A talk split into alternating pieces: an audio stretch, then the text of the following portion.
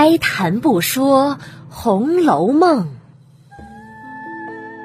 读尽诗书也枉然。我是一米，一米讲红楼，现在开讲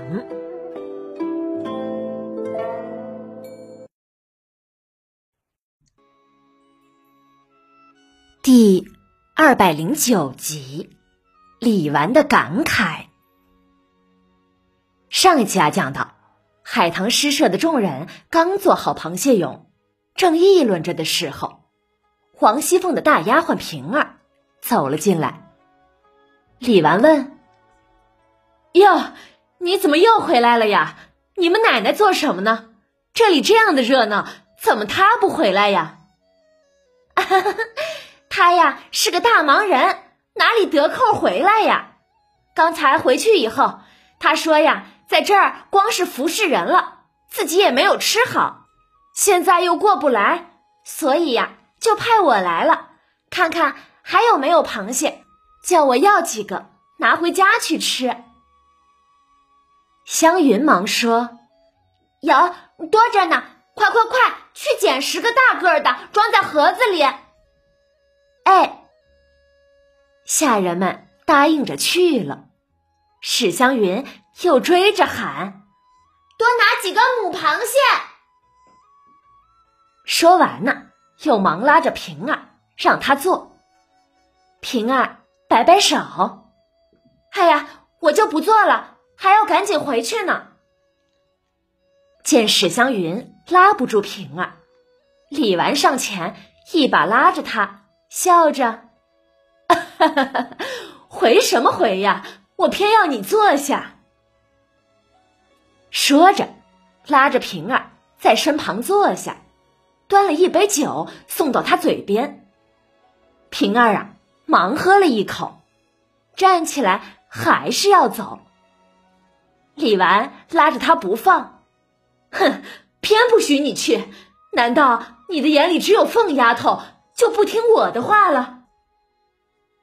说着，转头吩咐一个老嬷嬷：“这螃蟹装好盒子了，你先送去，给二奶奶说，我留下平儿了。”哎，那个婆子拿了盒子就走了，不一时回来回李纨：“二奶奶说，叫奶奶和姑娘们别笑话她贪嘴要吃的。”这个盒子里啊，是刚才舅太太那里送来的灵粉糕和鸡油卷儿，让我带回来给奶奶、姑娘们吃。李纨听了，笑着对其他人说：“哈哈哈，你们看看，咱们这位琏二奶奶多会做事儿啊！咱们送她几只螃蟹，她还礼尚往来的，不空着盒子回来，还回了礼。来来来。”大家都尝尝吧。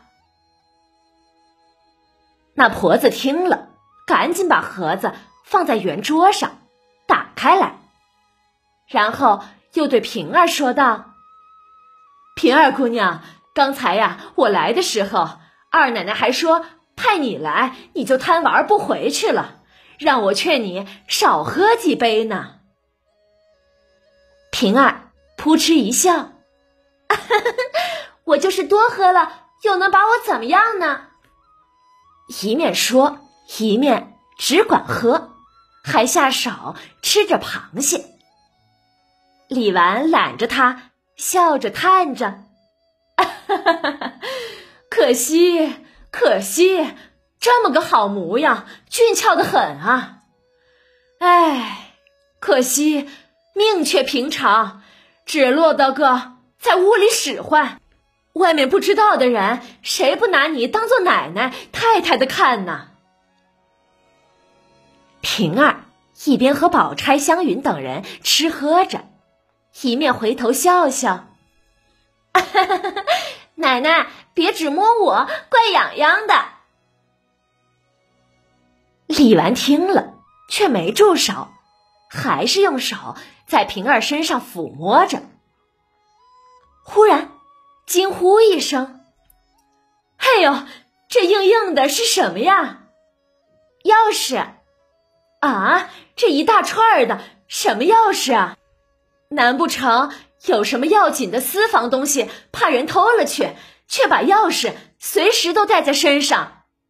我整天和人家说笑，说《西游记》里有个唐僧要去取经，就有个白马来驮他；五代十国的后汉有个刘知远要打天下，就有个瓜精来送盔甲。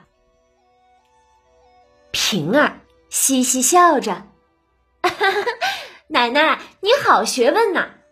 《西游记》的故事我倒是知道，可这瓜精来送盔甲是什么故事呀？”“ 我有什么学问呀？这还不都是从戏里看到的？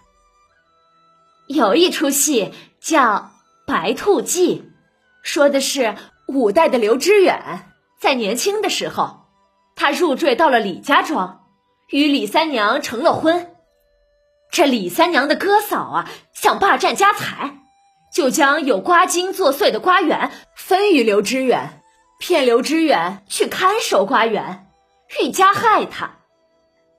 李三娘知道他哥嫂的诡计，就力阻刘知远前往瓜园。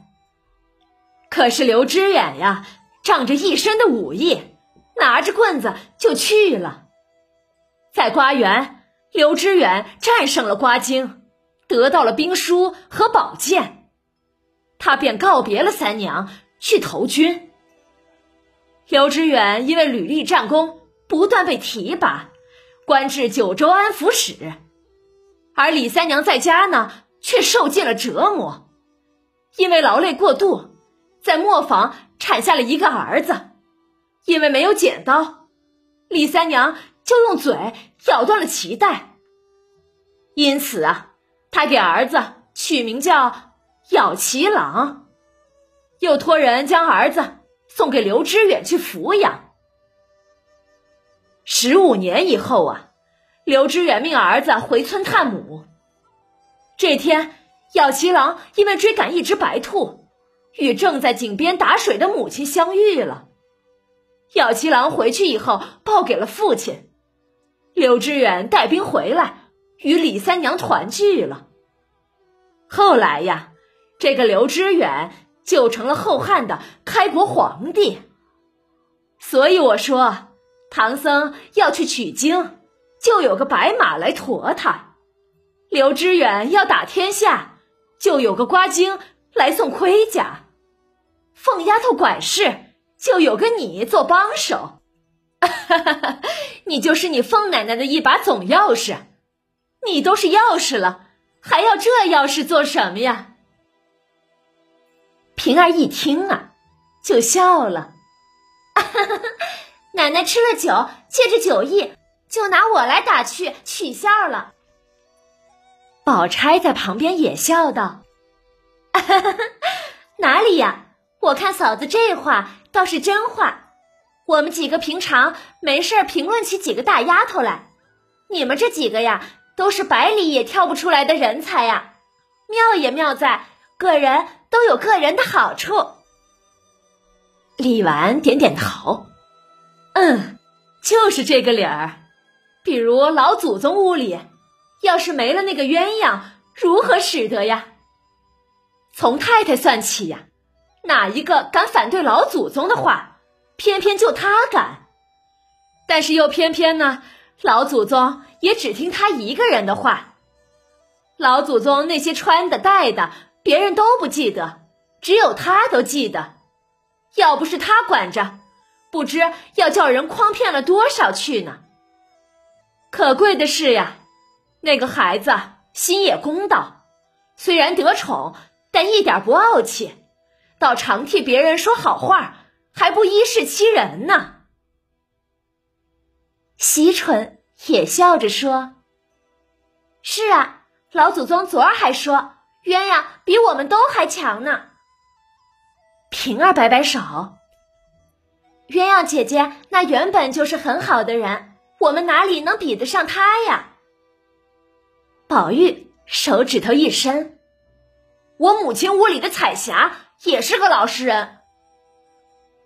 探春点点头，可不是嘛，他外头看着老实，可是心里呀有数的很。太太老佛爷似的，什么事情上都不留心，但是他都知道。太太的事情啊，都是他替太太想着，就连父亲在家对外对内一切大小事，他都知道。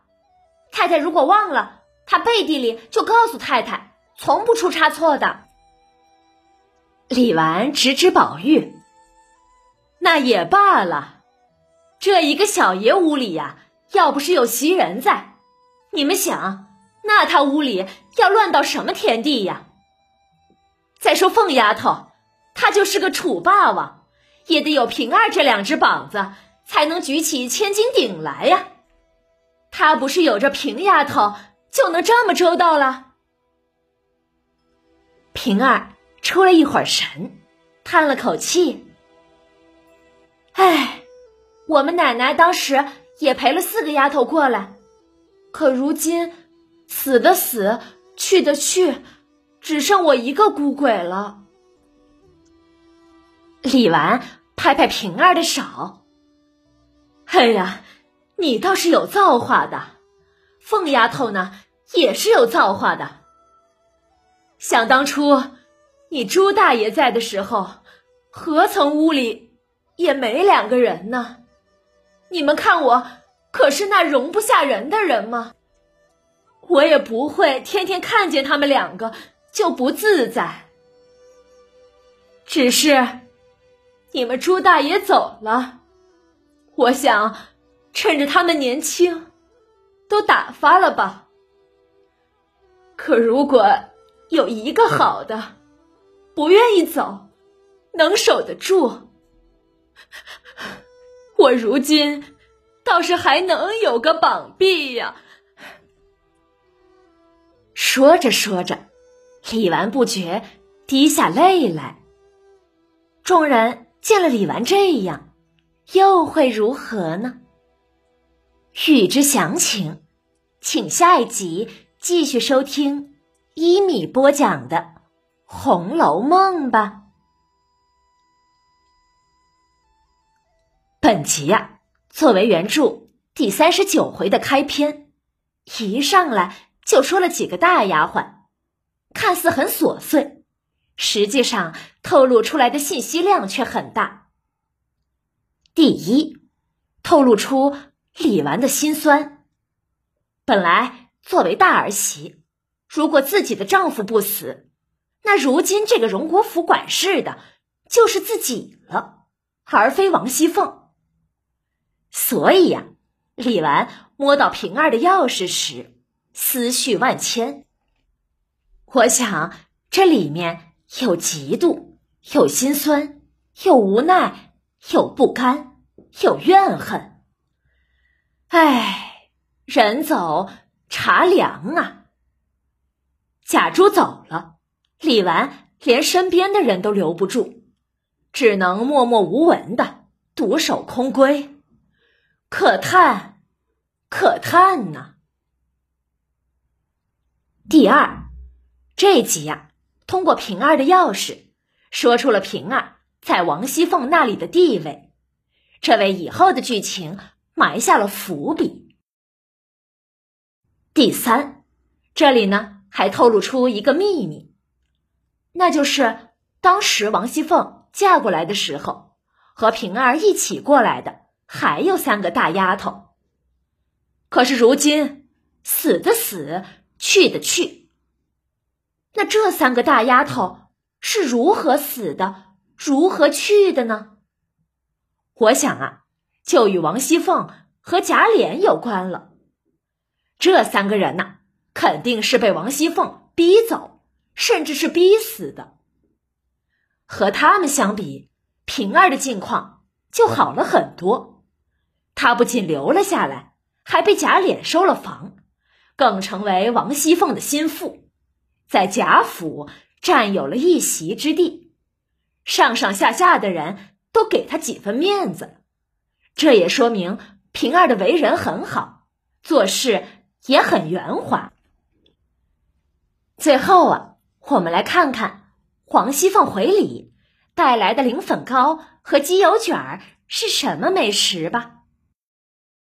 这零粉糕啊，就是由菱角加工成的零粉，再加上桂花、糖、干果等蒸熟以后，就成了不同种类的零粉糕，洁白中带着甜味儿，口感较滑。而鸡油卷儿呢，是用鹅油或者鸡油和面制成的酥饼点心，里面卷着各种佐料，有点像花卷儿。我找了两张这两种《红楼梦》中的美食图片，放在了我的微信公众号“米德故事”的本集下面。咱们吃不到，也过过眼瘾吧。